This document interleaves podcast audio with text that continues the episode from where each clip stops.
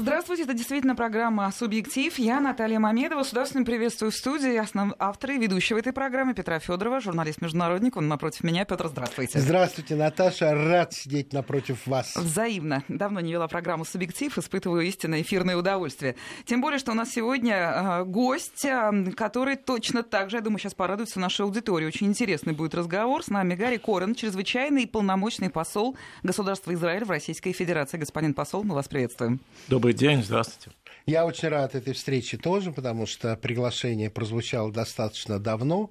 И думаю, что лучшего дня для нашей беседы трудно было бы представить с точки зрения журналистики, а с точки зрения сложностей, думаю, тоже. Хотя мой собеседник не просто проницательный человек, но еще и замечательный собеседник. Это я уже знаю. Это не первая наша встреча, хотя прошлую встречу вел не я, а наш руководитель. Ну, итак, а, господин посол, э, сегодня начинается визит, начался уже визит президента США в Израиль. Начался в дни празднования 50-летия воссоединения Иерусалима. Я давно в журналистике, я помню, как в те времена в моей стране неоднозначно воспринимались итоги той войны, в результате которой Иерусалим был воссоединен. Но жизнь меняется, и вот сейчас совсем буквально на днях было официальное заявление российской стороны о готовности перенести посольство в Иерусалим из Тель-Авива, что означало бы признание столицы – не все страны признают Иерусалим столицей Израиля. Но э, одно условие, что параллельно ожидали бы переноса из Рамалы или Рамалаха столицы палестинского государства. Но для меня это все равно значительная подвижка. А, закончился визит в Саудовскую Аравию, где подписан рекордный контракт на поставки оружия больше 100 миллиардов, общая сумма контрактов 350 миллиардов, то есть больше трети триллиона. И э, слушатели наши задали много вопросов, так что у вас широчайшее поле деятельности, но поскольку вы давно желанный гость, вы можете начинать с любой из тем. Ну ладно, начну с анекдота. Мы тут слышали пару анекдотов, я не буду входить ради публики в детали, какие но насчет э, результатов э, той войны, кажется, ходил в советское время анекдот, я не знаю, кто за него ответственный, но суть его была в том, что говорили, что наши выиграли наших. Это, наверное, многие помнят. Эм, кстати, год э, тяжелый в том смысле, что не только по, а, может быть, разочарованиям, которые были в те времена в Советском Союзе, когда Израиль разгромил э, арабских э, союзников а, успешно, но и год был э, неправильный в том смысле, что прошло вот исторически неправильное решение разорвать дипотношения. И э, ну, не будем этой ноткой сейчас заниматься особенно. А почему? Я думаю, историки, что историки ее уже давно оценили. Вышли, вышла недавно и книга, в, э, кажется, Институт Востоковедения тут выпустил по этому поводу довольно обширную книгу. А, но если вернуться к, к существующим реалиям на Ближнем Востоке, да, конечно, сегодня начался очень важный, критически важный визит а, президента США Иерусалим. Э, для нас США было, остается э, главным э, союзником стратегически особой связи.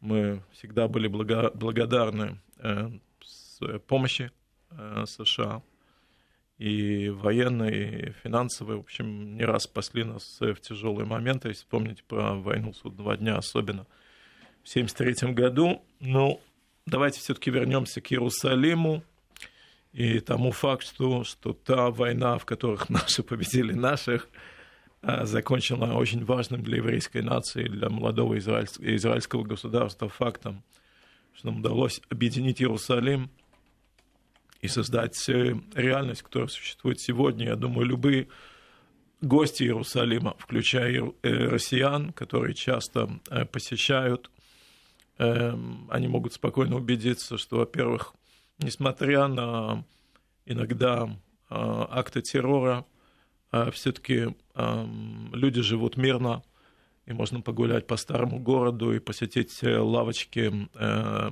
арабские, можно посетить и еврейский квартал. И самое главное, что у нас большое уважение к всем религиям, и к христианам, и к мусульманам, и есть свободный доступ ко всем святым местам. И люди забывают, что до, шест... до, что до, шест... до шестидневной войны, до 1967 года этого не было. Евреи не могли попасть к своим святым местам. И вот сейчас э, мы говорим о переводе возможным и, надеемся, скорым э, посольств различных государств. И этот, э, это, мы надеемся, произойдет. Если не моментально, то скоро.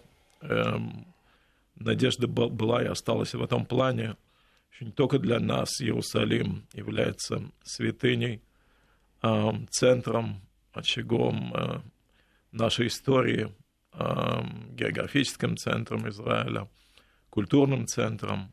Древняя столица, 3000 лет насчитывает.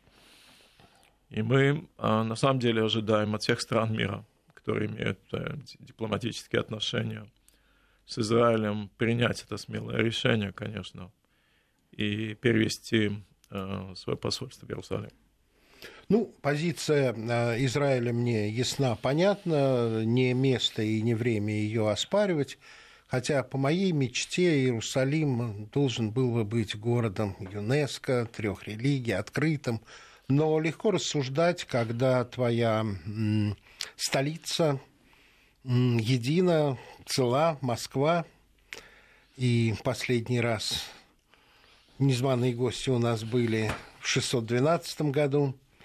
Поэтому я с огромным интересом выслушал то, что вы сказали, и ничего из оценок сегодняшнего Иерусалима неоспоримо. Я был в Иерусалиме, я ходил по его улицам, я имел доступ ко всем святыням. При этом, э, конечно, какие-то ограничения сегодняшнего Израиля для меня остаются, потому что когда я поехал в Вифлеем, мне надо было менять такси, мне надо было попасть за стену, и я видел достаточно, как бы скажем, спокойную стену снаружи и э, разрисованную, в общем-то, граффити страданием изнутри, поэтому э, проблемы я вижу, но я вижу и движение Израиля. А где вижу... нет проблем? О, Господи, вы меня с языка сняли. Где нет проблем? Это так. Это так, и знаете, я знаю государства, где нет стен, и где нет, и города, где нет стен, где официально ничего не разделено, но я 8 лет проработал в Лионе, но я знаю кварталы, не буду говорить, кто там живет, куда, если не хочешь получить приключения, лучше не соваться, ни пешком, ни на машине. И в этом смысле а, как бы то ни было, в Вифлееме было так же спокойно и так же безопасно, как и в Иерусалиме. Но стена есть стена. А она у вас не единственная. А, Белфаст разделен стеной 40-километровой. А это... Ну, зачем говорить про стены? Вы знаете, все таки если подумать хорошо, нас очень многое объединяет. Мы сейчас, э, к примеру, э, даже с теми странами в регионе, которых у нас э, нет дипломатических отношений официальных, мы находим все больше и большего языка. К сожалению, по отношению к угроз, которые мы не создаем, они прекрасно понимают, что Израиль или израильско-палестинский конфликт не является корнем э, э, ситуации, проблемной, проблематичной Сейчас ситуации. Уж, по крайней мере, да. нет. Но я рад, что мы с вами согласились и по этому поводу, потому что всем, конечно, ясно, что даже если нам удастся э, при помощи США или при помощи России сесть за стол переговоров и подписать э, то или иное соглашение с палестинцами, вряд ли это изменит ситуацию в Сирии, в Ливии, в Йемене, в Ираке и так далее. Ну, а, я не хотел бы, так сказать, чтобы кто-то сказал, что, мол, это циничный какой-то Нет, это не цинично. подход. Это я говорю про цинично. реалии, которые, что люди, которые занимаются все таки реальной политикой, а не планами ЮНЕСКО, э, теми или иными, понимая, что в конце концов есть реалии, иногда с этими реалиями Ой, вы ЮНЕСКО не да. так поняли, я да. не в это имел да. в виду. Но, тем не менее, я совершенно согласен с вами и в оценках угроз, и в степени, скажем, опасности этих угроз это абсолютно так. И в этом смысле, конечно же, одно из самых ценных даже в этом неспокойном, может быть, более неспокойном времени, чем прежде, для меня является взаимопонимание между нашими странами и, как я полагаю, не, не, не афишируемое, но очень важное сотрудничество в таких деликатных сферах, как полеты э, военных самолетов обеих стран. Вот что-то мне подсказывает, что Uh-huh. есть, если не координация, то взаимопонимание и определенные договоренности. Я согласен. Взаимопонимание, взаимоуважение. Уважение, да, я бы сказал, а, даже тепло и любовь. И да, э, смотрите, Россия великая держава, и присутствие ее на Ближнем Востоке и в Сирии конкретно, оно прежде всего отражает национальные интересы России. Мы понимаем, даже не все, если мы разделяем. Ну, именно я хотел бы пару слов и про свой, скажем, личный краткий период присутствия э, в России, 4 месяца всего лишь. А вот это очень интересно. Но Спасибо, имея, но имея вот перспективу, во-первых, работы в Москве в начале 90-х, плюс э, факт, что я руководил отношениями с Россией со всем СНГ в МИДе в прошлом, э, могу подтвердить, что э, очень много изменилась в положительном ключе, преобразилась и по качеству, и по количеству. И, ну, наверное, можно сделать и больше в экономическом плане, но именно вот по той тематике, которую вы затронули, которая для нас является стратегически важна, и даже если мы не всегда разделяем с Россией все позиции, и есть определенные, скажем, эм, пробелы но, но в большом плане есть большое уважение, и, и кажется, тот факт, что президент Российской Федерации, премьер-министр Израиля общаются так часто, будь то... Что и... даже Вашингтон ревнует. Да. Э, ну да, скажем, ладно. Не будем оценки давать руководству, но я говорю, ну, это подчеркивает, это подчеркивает э, особый характер наших отношений. Как вам Москва? Вот четыре месяца вроде бы совсем немного, но у меня такое впечатление, что вы уже сторожил. Слава богу, весна пришла, потому что я, э, конечно, для меня было лично э, меньше для моей супруги, потому что она обиделась, что жен не приглашают на парад 9 мая, только послов. А, но когда я сидел там, и был самый холодный день, э, самый Очень холодный 9 мая с 45 года, так я понял, в общем, я подумал, лучше, она осталась дома. А, но не об этом. Э, конечно, и не о климате. Мы, у нас тоже приходят, проходят на Ближнем Востоке не в лучшем плане, эм, кстати, в стратегическом плане. Ближний Восток находится в ситуации, которая создает не только прямым образом э, радикалы э, и террористы, но и простые люди, которые, в общем, меняют природу, меняют климат, эм, нехватка воды – и повышение, в общем, средних годовых температур может еще в будущем, не дай бог, но критически повлиять отрицательно вообще на ситуацию на Ближнем, не только на Ближнем Востоке. Это тоже тематика, которая нас затрагивает. Ну, а вернусь вообще к России. Конечно, преобразилась даже для меня, как обывателя, человек, который живет в Москве. Э, Москва Э, стало гораздо красивее, не буду давать оценки городским властям, все чинится, я думаю, на благо населения, и в конце концов э, все будет, э, весь транспорт будет идти гораздо быстрее. Я сюда приехал на 20 минут раньше сегодня на интервью. Спасибо что, огромное. Потому что я... не мог знать, сколько нам вообще возьмет сюда добираться. Так, это так. Но, но несомненно, э, приятно жить в Москве. Культура тут всегда была на самом высоком уровне. Приятно общаться вообще с россиянами. Э, людьми с различных э, слоев населения, и будь это люди, которые занимаются э, культурой или бизнесом, или даже российскими дипломатами, люди очень высокого, большого опыта и, и полны уважением к их работе. Ну, я не могу не задать вопросы, которые слушатели подготовили. Первый, ну, он какой-то философский. Галина Вениаминовна просит ответить, есть ли возможность у вашей страны не допустить Третью мировую войну? Верите ли, что Бог поможет и не даст разрушить планету? Или что написано в Писании обязательно свершится? Вопрос э, легитимный, нелегкий. А я думаю, никто не заинтересован в третьей или вообще в какой-то войне.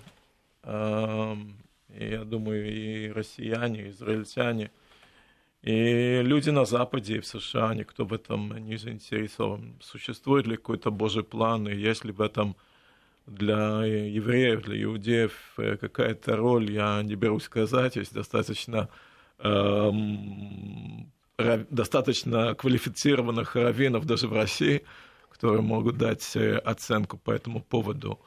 Эм, так что будем молиться, каждый по своему, чтобы, не дай бог, э, не докатилось до такой ситуации.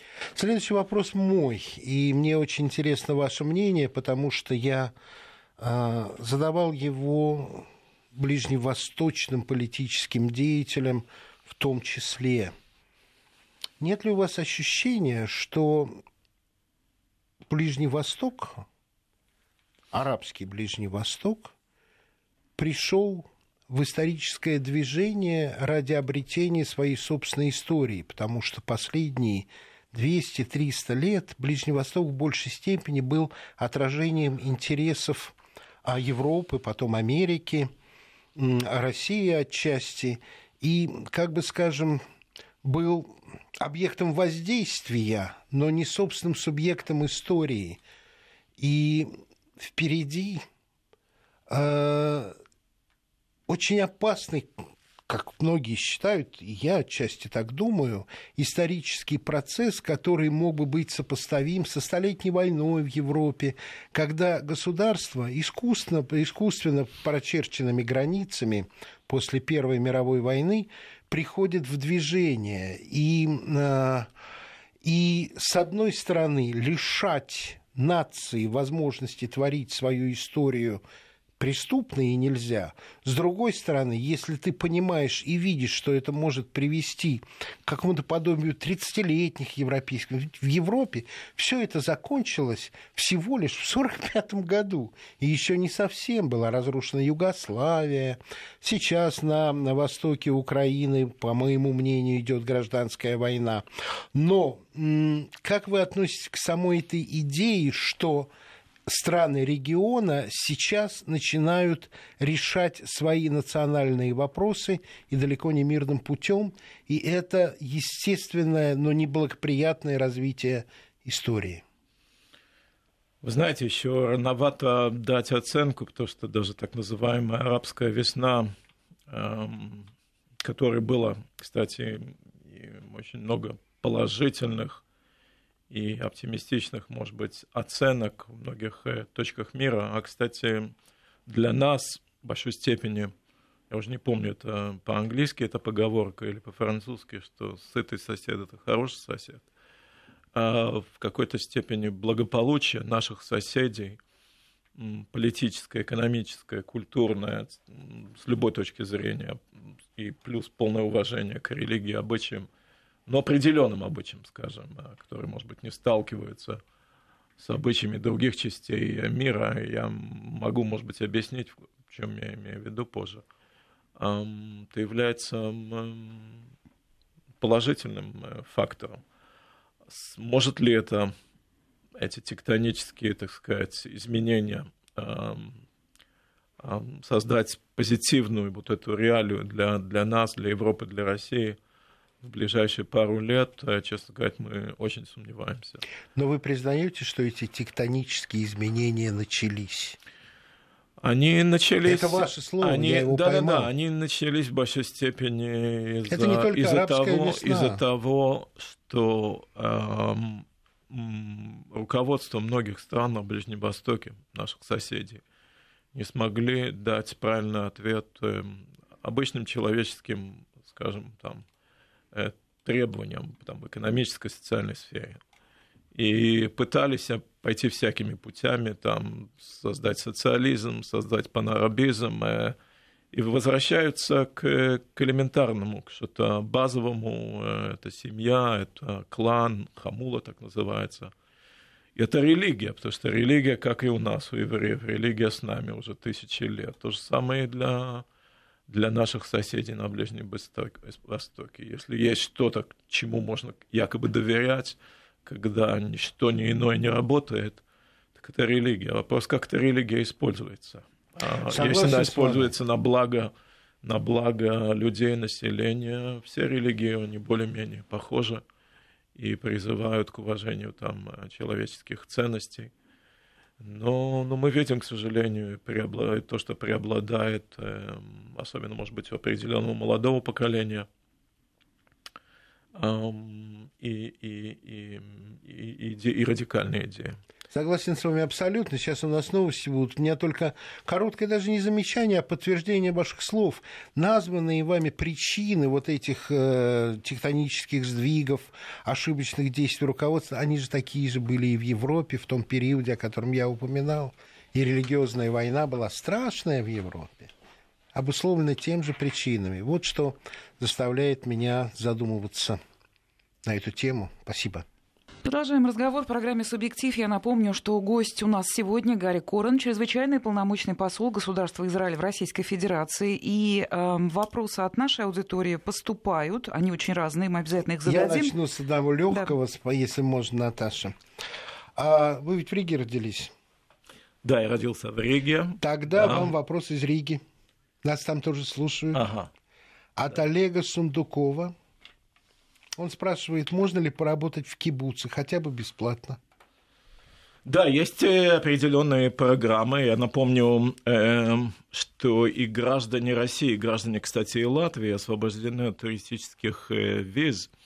Так что по идее, работать они не должны. Они должны ехать, наслаждаться. Но человеку поработать но, но есть, есть определенные программы, через которые, я уверен, и посольство, которое, кстати, руководил 2003 по 2006 посольством Израиля э, в Риге, в Латвии, э, также и наше посольство в Москве может предоставить информацию заинтересованным работать пару недель, пару месяцев э, в израильских кибуцах. Эта программа существует уже почти десятилетия. И бывали случаи, что люди оставались у нас. А что такого? Знакомились с израильскими прекрасными девушками или наоборот. И есть такое. В смысле, поехали у вас, работать. А... У вас потеплели глаза, когда я сказал Рига. Да, Вы что-то да. еще хотели сказать, а я продолжил вопрос. Не, ну, э, я думаю, для любого человека, который, которого родился где-то, наверное, все-таки его детство оставляет. Э, и было детство. Мы уехали мне было всего лишь 13 э, лет, седьмой класс, э, в общем, все, все, вся база, скажем, русского языка, она с тех э, времен осталась. И, конечно, а для меня вернуться в Ригу в 2003 ровно 30 лет после того, как мы ее покинули, было довольно особое событие для меня и для моих родителей. Я думаю, это здорово было. Наташа, у вас как хочется Я просто, задать... как всегда, от имени слушателей я должна представить их интерес. Кстати, напомню, 903-170-60-63, пожалуйста, WhatsApp, Viber к вашим услугам, смс-портал 5533, первое слово «Вести». И вопросов э, много. Есть каверзные. Вот Олег спрашивает, в Израиле понимают значение Крыма для России? И от себя добавлю, вам доводилось бывать в Крыму? Нет, вы знаете, не удалось как-то. Я тоже пытался вспомнить про детство, и и вышло быть на Черном море. В Сочи но, не было. Но в Сочи не было. Просто моя покойная мать, она из э, Акермана, это сегодня Белгород-Днестровский, и мы там были несколько раз. Но Крым, Крым не был, не помню, и не, мог, не могу помнить. Э, вот в этом туристическом плане, скажем. А Хорошо. в политическом значении Крыма в Израиле, вот если Вы знаете, суть вопроса не такова. Иногда проскакивает момент на неофициальных встречах э, даже с российскими дипломатами, и мы приходим к общему соглашению, что нет смысла сравнивать территориальные конфликты, потому что каждый Они из них, разные. а есть в мире 200 с чем-то, а есть даже такой сайт на интернете, я уже не помню, там 230 или 240, э, каждый имеет свое своеобразие. Хороший ответ. Да. У меня целая группа вопросов, я назову задавших, но они все приблизительно однотипные. А, Дмитрий из Сургута. Почему официальные власти не введут санкции против стран, где возрождается нацизм? Спасибо за ответ. А как вы относитесь к героизации Украины Шухевича Бандера УПА? Уважаемый, э, да, этот вопрос был э, Галины Вениаминовны, не знаю откуда. И последнее от Дмитрия. Уважаемый господин посол, скажите, почему Израиль не реагирует на возрождение откровенного неонацизма в Прибалтике и на Украине? Ведь голос Израиля имеет немалый вес в мире. Ну, э, мне кажется, что да, я понял, люди понял. просто я не понимаю, знают не впервые, реакцию. Да. Не впервые сталкиваюсь. И, во-первых, э, с точки зрения этикета, скажем, я ставлю моим коллегам э, в тех или иных странах реагировать на местную ситуацию. Я занимаюсь, э, скажем, если есть определенные моменты, так я реагирую о том, что происходит, скажем, здесь, в Российской Федерации. Да. Но в общем плане для нас совершенно неприемлемо ни проявление неонацизма, где ли это бы не было, включая на Западе, кстати. Ну и по тем странам, которые вы сказали, исторические эти темы и те лица, э, мы знаем, о чем идет речь, и, и эта тема, тема затрагивается на официальных э, визитах э, представителей из тех стран или визитов израильских представителей официальных в эти страны. В общем, эта тематика всегда находится в наших э, двухсторонних отношениях и немножко их отравляет. Если можно сказать, немножко отравляет. Это понимают и на второй стороне, потому что пока это не является официальной позицией, и местные власти в той или иной стороне объясняют это, скажем, свободой слова, или действиям тех или иных организаций, которые правительство той страны не разделяет, то это еще может быть, конечно, приемлемо. Мы, кажется, не дошли до такой ситуации, что э, это становится официальной позицией. И официальной идеологией, да. да. Но тем не и менее... вряд ли, вряд ли это произойдет, то, что мы знакомы все-таки и с руководством а в этих странах. Израиль старается вести цивилизованный, диалог. А, и опять-таки я подчеркиваю, эти моменты бывают и на Западе. Согласен с вами, я просто не согласен с формулировкой последнего вопроса слушателя Дмитрий, потому что реакция Израиля есть. И я, и тот, кто внимательно следит за этим, об этом знает. Несомненно. Другое дело, что нет истерики, это верно, но иногда спокойная, непрестанная работа важнее, чем громогласные заявления. Да, это верно. А, еще вопрос. Ну, во-первых, вас приветствует О, пишет Валентина, я тоже рижанка. А, всегда хорошо, когда есть такой контакт, да? А, вопросы про гражданство. Антон спрашивает. Являюсь евреем по матери, однако прапрабабушка изменила данные из-за гонений. Хотелось бы узнать, можно ли что-то восстановить. А, такой немножечко, да, вопрос вызывает улыбку. Нет, я говорю, ну мы, я вряд ли сможем проводить, скажем так, консульские консульт, э, консульскую работу да. тут в прямом эфире но эм, есть десятки, сотни, может быть, тысячи таких случаев, а, и у нас есть очень опытные коллеги в нашем посольстве, а, кто занимается этой тематикой. Я уверен, что э, если обратиться, эм, эм, не помню, как вы назвали, э, человека, Антон. Антона. Есть человек, если вы, пожалуйста, обратитесь в, консульское, э, в консульский отдел израильского посольства в Москве, я уверен, что вы получите объяснение, что и как, какие документы, если надо, а, предоставить, чтобы дать вам возможность принять решение, если вы остаетесь здесь или хотите все-таки уехать на историческую родину еврейского народа. Поступило ли уже какие-то сообщения, я вернусь к политике ненадолго, о реакции э, руководства Израиля на итоги визита в эр Трампа, а именно о рекордном контракте на закупку вооружений. Ну, э, смотрите, официальных э, я не видел, не хотел бы создавать а неправильное впечатление. Ну, в большом плане, э, смотрите, у нас сегодня с Саудовской Аравией конкретно, если говорить про Риад, есть э, я, кажется, раньше это затронул тоже, да, вы у нас нет отношений, но у нас есть общее понятие, э, кто является угрозой в регионе. Угу. А это а, Исламистская республика Иран. И э, я не буду сейчас говорить, каковы планы Саудовской Аравии, для, для чего, для кого, для какого-то сдерживания эта сделка проведена. Но в большом плане, если посмотреть за десятилетия поставок вооружения, начиная еще времена Холодной войны а, со стороны Союза, Советского Союза определенным странам, стороны США, другим странам, включая Израиль, конечно. Для нас самое главное – это, э, когда мы говорим с, нашим, э, с нашими коллегами в Вашингтоне, это чтобы сохранилось э, качественное преимущество.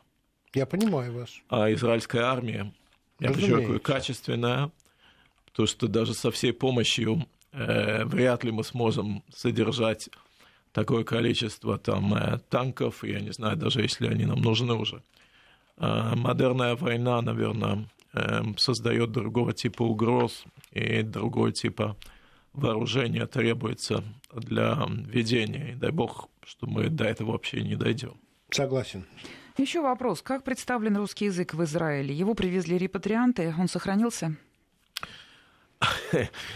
А, во-первых, э, у нас большое уважение к любым языкам. В конце концов, Израиль довольно пестрая страна. Во-первых, официальный язык у нас является и арабский, большим очень уважением к, к арабским э, гражданам Израиля, все-таки около 20%. А русский получил особый статус, наверное, э, третий по количеству говорящих на русском языке, несомненно. Но если подумать, что в Израиль приехали а, евреи из больш, больше, чем 80 стран мира и привезли свои обычаи и свою культуру в какой-то плане, и даже а, кулинарию, да, а, то э, это грех не сохранить.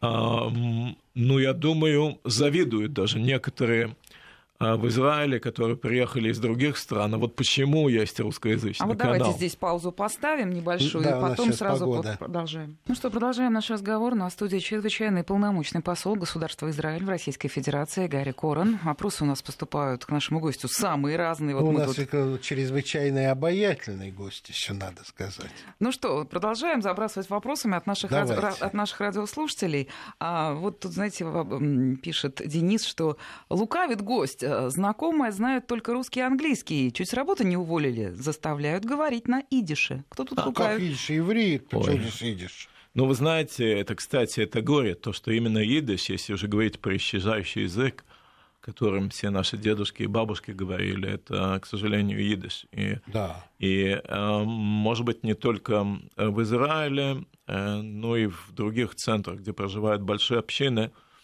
он, особенно у светских, светских у молодых, они понятия не имеют про этот язык, но знают, что там когда-то был такой язык еще пару десятилетий назад, и если он сохраняется, так он сохраняется в большой степени за счет ортодоксальных общин еврейских, которые вообще некоторых не принято говорить на иврите, то считается святой язык, и только молиться, моляться на иврите – ежедневная вот Бытовая община, лексика. там, там может быть в Антверпене или в Бруклине, и даже в Нейбраке или в Иерусалиме, вот они говорят на идыше. И вот за счет их, слава богу, этот э, особый язык, на котором столетиями а, говорили евреи Европы, да. он э, сохранится. Мне кто-то говорил, опровергните эти слова, что у Израиля официальная лингвистическая политика была не признание идиша и вытеснение его ивритом. Ну, я бы не сказал бы это вытеснение, это наши отцы-основатели. Имейте опять-таки в виду, ну да, большинство приехали, допустим, с территории бывшей царской России или с Польши, да. и Восточная Европа это преобладало. А, они все говорили на идыше. Ну, Покойная Голда Мейер была первым послом я уверен, что она общалась с, с русскими евреями, советскими Бесспорно. евреями, прежде всего на идыш. Я а, больше скажу. Но, По да. воспоминаниям старых дипломатов, коридорный язык в наркоминде э, был идиш. Я слышал об этом тоже, это интересно. А, но а, в конце концов э, была э, затея такая, или идея воссоздать вот это новое государство, Израиль, это была форма проявления патриотизма, это, наверное. Да, это было проявление патриотизма. Новой государственности. Это да, это создание, вот использование этого древнего языка, которым 2000 лет не говорили, и, и еще некоторые другие атрибуты, например, многие фамилии, которые еврейские, которые всем известны в России, часто менялись на новый клад, склад какой-то, на иврит, э, чтобы именно оставить за собой вот это прошлое. Оставить прошлое за собой, это прошлое диаспоры. И всегда вот почему-то идыш особенно связывался с местечками, э, с, да. вот с теми трудными периодами, экономическими даже, Наверное, социальными, унижением, даже унижением. А чертой и, да, языка торговцов в лучшем угу. случае и так далее. Именно, именно так. Скажите, а ладино это язык... Э, ладина, ладина язык э, еврейской диаспоры, которая начиналась э, на территории Испании современной, и которая тоже по, по решению королей испанских в 1492 году, 92 году, году открытия Америки Колумбусом, э, Фердинандом Колумбом, это... Кристофором. Кристофором Колумбом, правильно вот ко мне Ида Шаладина поменял мне это дело. Ничего, ничего. Да, э, было разбросано тоже да. и по Северной Африке, и по территориям э, бывшей Турецкой империи. Так что мы, мы знаем, что в отличие, допустим, от именно классической Европы и Советского Союза позже, э, также, когда мы смотрим на восток, более южная часть говорила на ладину, Сефарды. даже в Болгарии, в Греции, в Турции. Угу в Египте, в Алжире, в Ливии, в Марокко. Вот сефардские такие евреи, поэтому называются сефардскими, потому что сфарад на иврите – это Испания. Понятно. Скажите, пожалуйста, да остается уже не так много времени, и у меня просто гложет желание пригласить вас еще. Вы изумительный собеседник. Это редко бывает, когда посол так открыт и так и так доброжелательно, ну, доброжелательно, ладно, все, а вот так вот открытые к общению, это Спасибо вам большое. А скажите, пожалуйста, есть такая тема, она появилась в наших СМИ о том, что э, если не начался этот процесс, то, по крайней мере, он стал достаточно заметным, то, что уехавшие в Израиль э, граждане в прошлом России возвращаются назад. Причем э, в некоторых публикациях об этом даже с каким-то устаревшим злорадством говорится. У меня такого чувства нет. У меня, наоборот, радость э, общения двух стран, когда люди могут жить там, жить здесь, работать там, работать здесь. У меня ощущение свободы э, придает. Но это не преувеличено или, или этот феномен существует? Ну, вы знаете, феномен, феномен, феномен существует, э, злорадствовать тут э, нечего особенно. Да это, нет, конечно. Это в какой-то степени эм, ну, нормальное явление, вот. особенно если корни этого явления, они, скажем, человеческие, экономические. Эм, это то же самое, можно сказать, по отношению эм, тех людей, которые переехали в Израиль из, из э, Франции или из США, или из других стран – и будь там у них, допустим, какая-то профессия узкопрофильная, не могли себя найти, в конце концов, жить на, жить на Легком Востоке, жить в Израиле нелегко, в каком смысле? Э, у нас довольно тесно и шумно, и запахи иные, и кухня другая. Иногда даже люди э, вот никак не могут привыкнуть к тяжелому э, климату, жаркому. Но обычно причина, на самом деле, сейчас серьезно, мы не говорим про э, балансу позитивный, смотрите, это самое главное да, для конечно. нас. В конце концов, количество прибывающих в Израиле в каждый год гораздо больше тех, которые его покидают. И среди покидающих э, тоже, не к большому нашему счастью, есть даже коренные израильтяне по, по житейским, э, по обычным причинам. Там человек поехал э, учиться, знаю, кончить свой, делать свой PhD, как по-русски, делать кандидатом науки да. в каком-то американском э, факультете, и жена с ним, а потом уже дети и так далее. Довольно бывает, довольно часто. Есть большое количество коренных израильтян, которые живут тоже в США или в Западной Европе, и некоторые, кстати, и в Москве.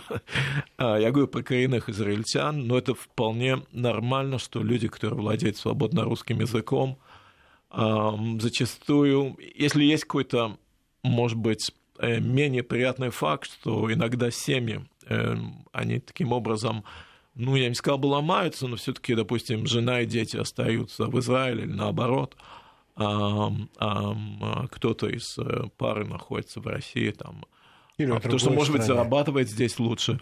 А экономика в некоторых отраслях, может быть, тут для него и для семьи в семейном плане работает да. более комфортно. Ну, это, в этом нет ничего, э, скажем, это, я думаю, это явление 21 века в развитых экономиках, и в этом плане мы мы не отличаемся. От, ну, э, мне было да. интересно узнать точку зрения Израиля, потому что с моей um... точки зрения это абсолютно нормальный, я бы сказал, обнадеживающий факт общения. И... Да, ну, um, вы знаете, еще, может быть, два-три десятилетия тому назад к этому бы относились э, как порицательно, да. Угу. Но сегодня это воспринимается, воспринимается вполне нормально. Да. А что дети у вас по-русски будут говорить? Ну, с ужасным акцентом, конечно. Старший сын как-то еще разбирать, ему 30 лет почти. Тем более, что у него тоже русскоязычная э, супруга. Он родился в Израиле. А, так что говорить мы с женой им стараемся около детей уже по-русски не говорить. Понятно. А то, не дай бог, поймут, о чем мы. Понятно. Наташа, у вас ну, вопросы есть? Много, что у нас со временем? Вопросов. Ну, давайте. Времени совсем мало осталось. Ну, вопросы про туризм, но даже жаль их задавать, потому не что надо. это огромная тема. Это, это можно огромная в тема. Узнать, да. Нет, нет, как развивается безопасно. Ну, может быть, вот это вот как раз и надо прокомментировать. Но... Ну, безопасность. Люди, безопасность людям туризма. интересен туризм в Израиле. Безопасно ли? Ну, во-первых, мы хотели бы приветствовать тот факт, что а, возрастает туризм, возрастает интерес даже по факту обращению к нам еще перевозчиков, некоторые еще компании хотят, и не только с Москвы, и с регионов. Это показывает, что спрос существует, он довольно существенный. Россия находится на втором месте по количеству посещающих Израиль туристов в мире после США. Ну, из-за экономической ситуации, может быть, был определенный спад, но он опять-таки начинается а, в положительную сторону меняться. Эм, мне я думаю, вам надо задать вопрос посещающим, потому что не объективен. Люди находят очень много в Израиле, находят и прекрасное море в Тель-Авиве, отличные рестораны, и красивых э, женщин, и отличную музыку, и и, конечно, историю. Историю этой святой земли. И старых друзей. И старых друзей. И, в общем, я думаю, тут очень много э, можно описать. И я согласен э, и с замечаниями, что говорят, было бы дешевле в Израиле, наверное, приехало бы еще больше людей. А, ну, приезжают, приезжают и лечиться к нам. И мы приветствуем, приветствуем, конечно. И вообще-то и, и Москва, и Петербург, и многие другие места России – становится аттрактивным все более и более для израильтян, которые уже были везде. Ну вот, собственно, время-то наше. Да. Спасибо да, огромное. Спасибо. И знаете что, Гарри, приходите еще, пожалуйста. Ради бога. Спасибо. Спасибо. Да, спасибо.